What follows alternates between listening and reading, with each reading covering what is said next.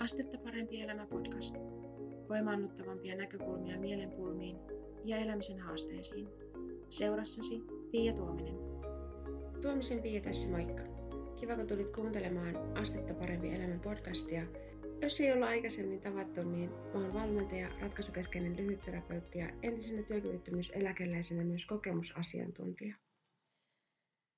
Tällä kertaa mä halusin laittaa sulle kuunneltavaksi sellaisen ähm, äänitteen, mikä on alun perin osa Toipujan työkalupakki verkkokurssia. Silloin kun mä toteutin tämän kurssin ensimmäistä kertaa kesällä 2017, niin mä kokosin sitä varten sellaiset kymmenen niin kuin mielen hyvinvointia edistävää ajattelutapaa tai teesiä, joista on mulle itselleni ollut kovasti hyötyä. Ja saatuhan niin, niin paljon sellaista palautetta siitä äänitteestä silloiselta verkkokurssilaiselta, että että se jotenkin ne oli semmoisia helpottavia ajattelutapoja, että semmoisia, mitkä tekee mieli omaksua jotenkin omankin ajatteluun, niin ajattelin, että laitan sen sullakin kuunneltavaksi tänne podcastin puolelle. Mainitsin muutamia kertoja tuossa äänitteellä tosiaan tämän verkkokurssin, ja kyseessä siis tosiaan on Toipujan työkalupakki-niminen verkkokurssi, ja siitä sä löydät halutessasi lisätietoa osoitteesta astettaparempielämä.fi kautta toipuja.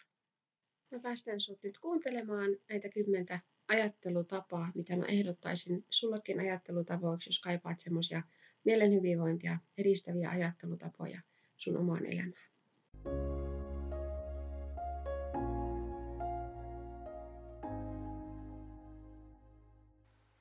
Mä halusin vielä tälle ensimmäiselle viikolle kuvata sulle tämmöisen Toipujan työkalupakki verkkokurssin teesit, eli semmoiset tavallaan väittämät, minkä mukaan, minkä mukaan me tässä toimitaan. Ja halusin selventää näitä sulle, niin tota, tämä dokumentti löytyy täältä kurssialueelta ensimmäisen viikon kohtaa. Siellä on semmoinen Dropbox-linkki, mistä tämä löytyy. Mutta mä halusin vielä niinku jokaisen näistä kohdista kertoa sulle, että, että mitä se tavallaan niinku mun näkökulmasta tarkoittaa, miksi mä oon valinnut, valinnut just nämä tavallaan kymmenen tämmöistä teesiä tähän. Ja täällä on ensimmäisenä sellainen, että, että sinä et ole yhtä kuin ajatuksesi. Ja mä tässä joku aika sitten juttelin esimerkiksi erään ihmisen kanssa ja, ja sanoin hänelle, että et, et mä en usko mun ajatuksia. Siis tarkoittaa sitä, että, että kun tulee mieleen joku ajatus, niin mä mietin sitä, että, että, että okei, että on, onko tästä ajatuksesta mulle siis semmoista hyötyä ja iloa, mikä auttaa mua niin kuin asioissa eteenpäin. Vai voiko olla, että se ajatus onkin semmoinen, että, että se jollain tavalla pitää mua paikoillaan tai, tai estää semmoisen niin hyvän olon ja hyvän mielen. Ja tämä lause, sinä et ole yhtä kuin ajatuksesi, niin tarkoittaa nimenomaan semmoisissa tilanteissa esimerkiksi, että ö, sulla voi olla mielessä joskus ajatus, että et, et, et sä et ole arvokas tai, tai tota, että sua kuka voi rakastaa oikeasti tai jotain muuta tämmöistä. Se ei tarkoita sitä, että se on totta. Se tarkoittaa vaan sitä, että sä ajattelet tällä hetkellä niin. Eli sitä mä tarkoitan tällä, että sinä et ole yhtä kuin ajatuksesi. Koska me opitaan tavallaan näitä, siis ajattelemaan tietyllä tavalla. esimerkiksi meidän vanhemmilta, meidän kouluaikaisilta kavereilta, meidän lähipiiriltä, muilta, ketä me ollaan vaikka jotain pomoja tai työkavereita tai ketä me ollaankin sitten tavattu elämämme aikana, niin me tavallaan voidaan sisäistää jotkut ajatukset, mitä on sieltä syntynyt, niin, niin kuin omaan mieleen. Ja esimerkiksi mä tiedän, että tosi monella, vaikkapa niin kuin masentuneella on sellainen ajatus, että et, et hän ei ole arvokas tai että häntä ei voi rakastaa ja on semmoinen tunne siitä, että ei jotenkin kelpaa.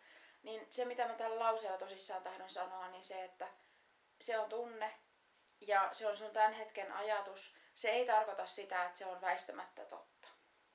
Eli sen takia mä, mä itse just ajattelen esimerkiksi sillä tavalla, että et, et jos, jos tulee mieleen joku ajatus, että, että siis kun, kun tulee, niitähän tulee valtavasti päivittäin, niin mä mietin just sitä, että, että okei, että, että mistä, mistä tavallaan niin kuin, mistä tämä ajatus on, kenen ajatus se esimerkiksi on, koska joskus jos tulee esimerkiksi semmoinen olo, että mä en kelpaa, niin on, on ihan hyvä miettiä, että okei, että et, et, niin kenen ajatus tämä itse asiassa on. Onko tämä mun ajatus vai onko se tavallaan tullut joltain toiselta ihmiseltä sinne sun mieleen se ajatus, että sä et kelpaa. Kakkoskohtana. Aina on olemassa voimaannuttavampi näkökulma. Ja mä kerroin siinä tavallaan siinä videolla, missä puhuin tämän tavallaan kurssin taustasta ja muista, niin kuin tota, että siellä oli NLP-ratkaisukeskeisyys ja tavallaan se, että ää, se semmoinen, sanotaanko teoreettinen näkökulma on, on tota, se sosiaalinen konstruktionismi. Ja mä tiedän, että on ihmisiä, joista tuntuu, että heti kun tulee joku teoriasana tai joku semmoinen, niin tulee semmoinen, että, että, että ei kiitos, ei, ei sovi mulle. Mutta tota, mä pyydän sinua ajattelemaan tätä asiaa. Eli siis aina on olemassa voimannuttavampi näkökulma. Viittaa esimerkiksi siihen, että ää, ti- tilanteita voi nähdä monella tavalla, voi nähdä uudella tavalla. Ja esimerkiksi täällä myöhemmin, myöhemmin tässä tota, teeseissä tuleva tämä että, että haasteet on niin kuin mahdollista muuttaa taitotavoitteeksi, niin se on tietyllä tavalla semmoinen voimaannuttavampi näkökulma sekin. Mutta sitten on myös, myös tavallaan semmoisia ajatuksia, että se mikä tällä hetkellä on sulle jotenkin niin kuin, ö, hankalaa tai, tai niin kuin vaikeaa, niin, niin se voi myös niin kuin pitkässä juoksussa esimerkiksi opettaa meille jotain. Ja, ja mä tiedän, että siinä tilanteessa kun on vaikeaa, niin voi olla vaikea ajatella, että, että niin kuin tämä mulle mitään opettaisi, että, opettaisi tai että, tai että tämä olisi sen arvosta, että se opettaa jotain. Mutta siis aina on olemassa voimaannuttavampi näkökulma. Me palataan tähän vielä myöhemmin tämän kurssin aikana. Kolmas kohta. Sun menneisyys ei määrittele sun tulevaisuutta, ellei sä anna sen tehdä niin.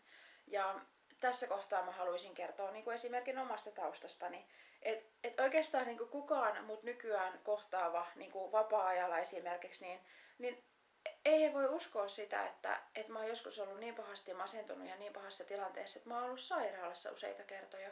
Ei he voi uskoa sitä, että mä oon ollut tosi ahdistunut, tai että mä oon pelännyt olla ihmisten kanssa, tai että mulla on ollut tosi pahoja pelkoja. Ja, ja tota, tavallaan siis se, että mitä sulle onkin tapahtunut, niin se ei, ei väistämättä määrittele sitä sun tulevaisuutta, ellei sä tosiaan anna sen tehdä niin. Eli mä itsekin esimerkiksi niin kuin entisenä koulukiusattuna ja jotenkin semmoisena, että et, et ei ollut kauhean helppoa, niin tota, mä oon kuitenkin miettinyt sen niin, että et ei sen tarvitse kertoa siitä, kuka mä nykyään on. Se antaa mulle tosi paljon itse näkökulmaa ja muuta tämmöistä näin, mutta se ei määrittele sitä tulevaisuutta. Eli sulla voi tällä hetkellä olla vaikka miten paksu pino sairaspapereita tai, tai tota, jotain sairaalakertomuksia, tämmöisiä loppulausuntoja ja muuta. Mulla esimerkiksi on aika paksu pino, mutta se ei määrittele sitä, kuka mä oon nykyään ja mihin mä pystyn nykyään ja mitä ihmiset ajattelee musta nykyään. Ja ihan samalla tavalla sun menneisyyden ei tarvi määritellä sitä, mitä sä oot tulevaisuudessa. Neljäntenä täällä on tällainen, että kaiken käyttäytymisen takana on jokin positiivinen tarkoitus – Toisin sanoen, ihminen on arvokas, vaikka keinot tai, tai käyttäytyminen kyseenalaistettaisiin. Mä voisin antaa tästä semmoisen esimerkin, että vaikkapa, että ää, jos on nuori, nuori henkilö, joka tota, ää, ryyppää ja rellestää ja jotenkin niin kuin, käyttäytyy sillä tavalla vähän, vähän huonolla tavalla, niin, niin se, että kyseenalaistetaan ne keinot, niin ei tarkoita sitä, ettei siellä olisi positiivinen tarkoitus taustalla. Ja se positiivinen tarkoitus voisi tämän nuoren kohdalla olla esimerkiksi se, että hän pyrkii itsenäistymään. Hänen tarkoitus on itsenäistyä, se vaan, että, että ne hänen keinot ei välttämättä ole kaikkein parhaat tai, tai toimivat. Ja, ja tätä tarkoittaa just se, että ihminen on arvokas, vaikka se käyttäytyminen ja keinot kyseenalaistettaisiin. Ja, tota, ja niin kuin mietittäisiin sitä, että voisiko olla parempia Tällä, tätä mä oikeastaan niin ajattelen myös siinä yhteydessä, että monesti me ihmiset tehdään semmoinen virhe, että kun joku käyttäytyy jotenkin meidän kannalta hankalalla tavalla tai, tai meidän mielestä tyhmästi, niin me ei sanota, että nyt sä käyttäydyt tyhmästi, vaan me sanotaan, että sä oot tyhmä. Ja silloin tavallaan niin kuin se, se kohdistuu väärään asiaan, se niin kuin kritiikki mun mielestä. Ihminen ei ole tyhmä, käyttäytyminen voi olla niin kuin harkitsematonta ja, ja muuta tämmöistä. Eli mä haluaisin sullekin sanoa, että jos sulle on sun menneisyydessä joku esimerkiksi sanonut, että, että sä oot tyhmä tai sä oot arvoton, niin, niin hän ei välttämättä ole tarkoittanut just sitä. Hän ei vaan ole ehkä osannut sanoa sitä, että, että sun käyttäytyminen sillä hetkellä ei, ei jotenkin miellytä häntä tai, tai sun toiminta ei miellytä tai, tai että jotain toiminnassa on kyseenalaistettavaa. Mutta tota, se, että mä oon usein, usein tosissaan huomannut sen, että, että me saatetaan vähän vikaistuksissamme sanoa niin kuin sillä tavalla, että kun sä oot tyhmä tai, tai jotain muuta, muuta semmoista ajattelematonta. Vaikka oikeastaan me tarkoitetaan, että toi mitä sä teet tai, tai toi miten sä käyttäydyt tai jotain muuta, niin se oli niin kuin jotenkin tyhmästi tai, tai hankalasti tehty. Eli sä olet arvokas. Vaikka joku sanoiskin sulle, että, että toi mitä sä teet tai toi miten sä toimit tai toi miten sä käyttäydyt on, on jotenkin niin kuin typerää tai hankalaa tai aiheuttaa kurjia tunteita, niin sä olet kuitenkin arvokas. Viidentenä, kysymäsi kysymykset muovaavat tai voivat muuttaa elämäsi. Ja se mitä mä täällä tarkoitan, niin siis tavallaan se, että kun me kysellään kysymyksiä, niin ne, ne liittyy tänne myös sisäiseen puheeseen tavallaan sillä tavalla, että mitä me ajatellaan, koska meidän aivoilla on semmoinen ominaisuus, että kun niiltä kysyy jotain, niin ne vastaa. Ja jos niitä kysyy, mitä sattuu, niin ne myös vastaa, mitä sattuu. Mä annan esimerkin. Jos sä kysyt jatkuvasti itseltäsi esimerkiksi semmoista kysymystä, että miksi mulla on paha olla, miksi mulla on paha olla, miksi mä masentaa tai miksi mä ahdistaa, niin sä saat aina uusia syitä siihen, että miksi sua masentaa tai miksi sua ahdistaa. Ja semmoiset kysymykset voi itse asiassa vaan pitää sua niinku, tavallaan niinku jumissa siinä ää, masennuksessa tai ahdistuksessa, eikä ne auta sua eteenpäin. Ja me paneudutaan tähän enemmänkin tällä kurssilla just näihin kysymyksiin niin tulevilla viikoilla. Mutta se, mitä mä ehdottaisin ihan ensimmäisenä, että alkaisit miettimään semmoisia, että miten voisi korvata ne miksi-kysymykset, miten kysymyksillä. Ja esimerkkinä se, että kun sä kysyt vaikka ehkä tähän asti oot ehkä kysynyt, että, että miksi mulla on paha olla, niin kysyisitkin vaikka niin, että miten mä voin voida paremmin. Miten mä voin olla onnellisempi? Miten mä voin parantaa mun oloa? Tai, tai muita tämmöisiä kysymyksiä. Miten kysymyksiä, jotka menee kohti sitä, mitä sä haluat. Koska ne miksi-kysymykset on siitä just hankalia, että ö, ensinnäkään me ei olla mitään teknisiä laitteita. Me ei voida oikeastaan tietää aina sitä, että miksi on paha olla että niinku, me voidaan antaa kyllä semmoinen selitys vaikkapa, että, että ne, koska mulla oli huono lapsuus, mutta sitten kuitenkin on myös ihmisiä, joilla ei ole paha olla tulevaisuudessa, vaikka niillä on ollut huono lapsuus, niin se ei sinänsä niinku ole se, ole se niinku riittävä tavallaan selitys. Niin mä ehdottaisin, että alkaisit miettimään tosiaan näitä miten kysymyksiä siihen suuntaan, että mitä sä haluaisit tuntea, mitä sä haluaisit kokea. Ja esimerkiksi sitä niin kuin hyvää oloa, onnellisuutta, miten voisin rentoutua, miten voisin olla rennompi, jotain tämmöisiä kysymyksiä. No sitten, kuudes. Elämässä kohtaamasi haasteet on mahdollista muuttaa taitotavoitteiksi. Ää, jos olet katsonut sen toivoa toipumiseen luennon, niin, niin tota, tiedätkin tästä jo vähän jotain. Eli tavallaan, jos ihmisellä on vaikka keskittymisvaikeuksia, niin, niin se taitotavoite, mikä voidaan, voidaan laittaa, niin on se, että on taito keskittyä. Jotenkin taito rauhoittua, taito pysyä vaikka paikallaan tai, tai niin kuin tämmöisiä taitoja. Ja siis ne on taitoja, joita me voidaan harjoitella. Ja tota, siihen, siihenkin me palataan myöhemmin tällä kurssilla. Seitsemäntenä, ole tarkkaavainen, kun käytät sanoja minä olen. Ja sitten mitä ikinä se jatko onkaan. Koska ne vaikuttaa siihen, että mihin sä pystyt, mihin sä et pysty, mitä susta tulee ja mitä susta ei tule. Eli esimerkiksi ne sanat semmoiset, niin kuin vaikka, että minä olen niin kuin masentunut. Tai, tai että mä oon niin tämmöinen masentuneisuuteen taipuvainen henkilö tai, tai mitä tahansa muuta tämmöistä, niin ne vaikuttaa meihin aika voimakkaasti. Ja sen takia mä pyydän sua tarkkailemaan semmoisia tilanteita, missä sä sanot vaikkapa, että mä vaan oon tällainen. Ja, ja tota siis joo, voi olla, että tällä hetkellä oot tai ajattelet, että oot. Se ei tarkoita sitä, että se tulee olemaan loppuelämä. Että et, et on jotenkin niin kuin, että, että mä vaan oon tämmöinen ahdistunut ihminen. Tai että, että mä vaan oon tällainen sulkeutunut. Tai mikä ikinä niin kuin tavallaan onkin se juttu. Niin tota, se on tämän hetken tilanne. Sen ei tarvitse tarkoittaa tulevaisuutta. Eli ole tosissaan tarkkaavainen. Ne on oikeastaan mun mielestä voimallisimmat sanat koko tässä maailmassa. Se minä olen ja mitä tulee sen jälkeen.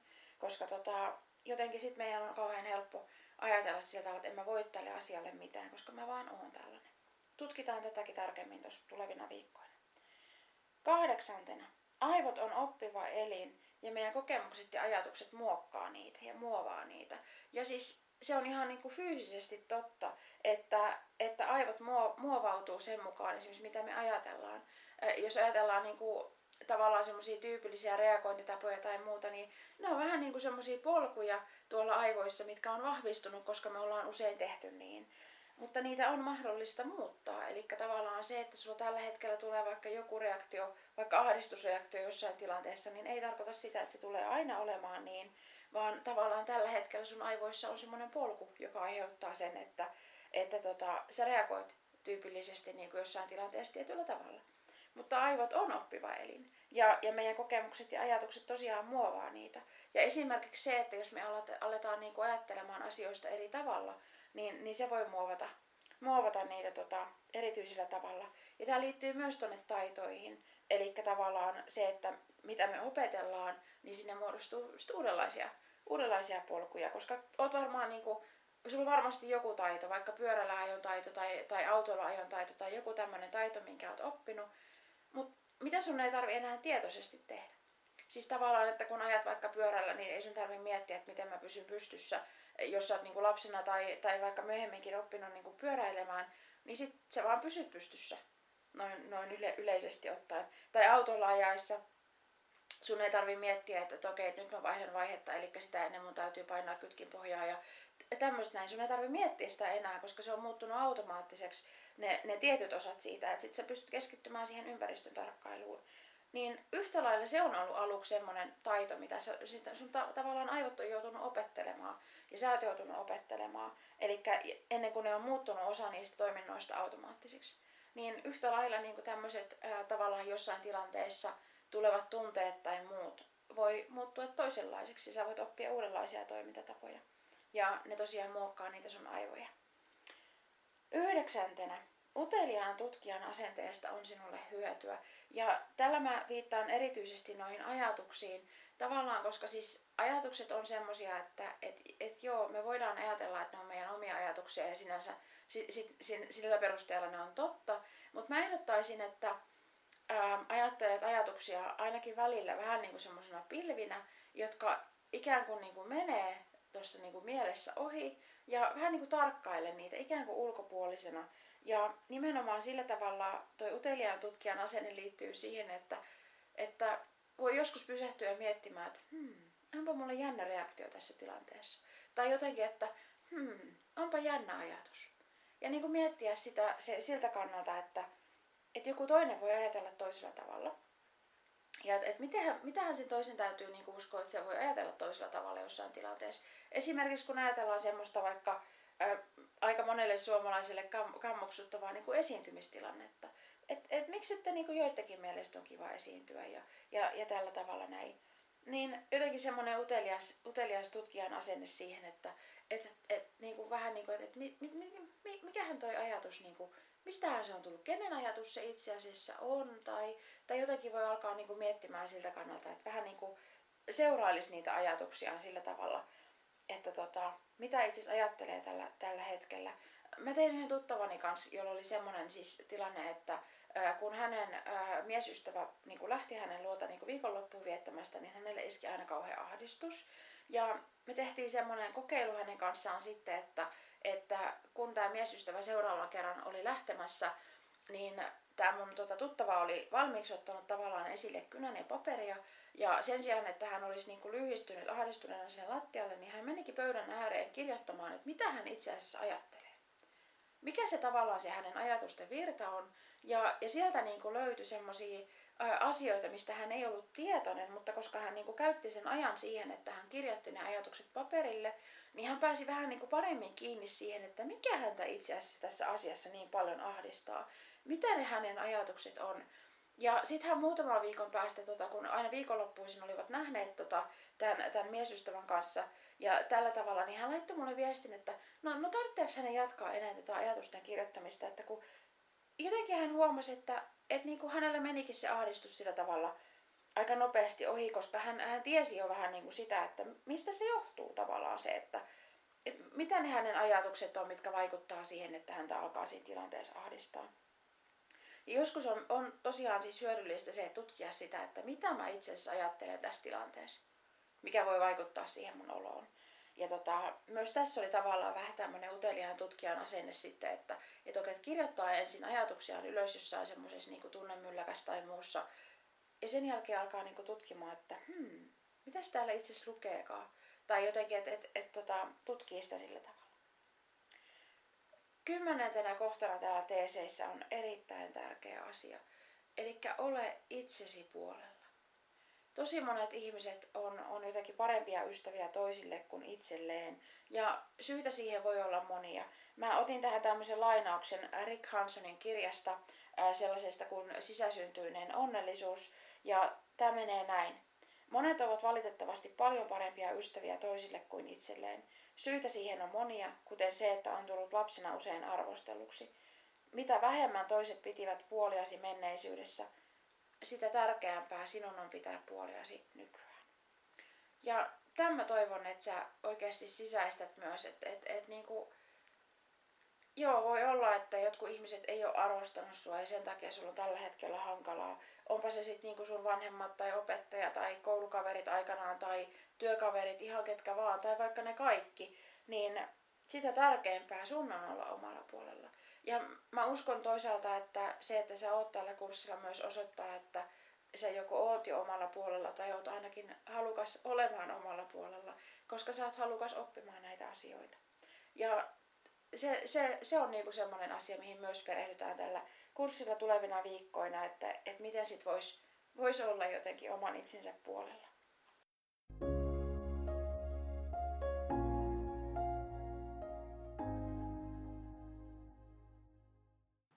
Niin, siinä oli kymmenen mielen hyvinvointia edistävää ajattelutapaa ja ainakin mulle itselleni tosiaan on toiminut aika hyvin ja on niistä saanut myös palautetta verkkokursseille osallistuneilta, joten toivon, että niistä on iloa myös sulle. Ja tosiaan tästä verkkokurssista, jos olet kiinnostunut tai haluat siitä lisätietoa, niin sitä sä löydät osoitteesta astettaparempielämä.fi kautta toipuja. Ja riippuen vähän siitä, että milloin sinne sivulle päädyt, että onko kurssi alkamassa kohta puoliin tai vai eikö, niin, niin tota, sieltä löytyy joko mahdollisuus osallistua saman tien, tulla mukaan tai sitten sieltä löytyy lomake, millä sä voit ilmoittaa sun kiinnostuksesta tästä kurssista ja sitten mä ilmoitan sulle, kun se seuraavan kerran on, on tota, alkamassa taas. Kiitos kun olit mukana kuuntelemassa tätä jaksoa ja kuulemisiin seuraavassa.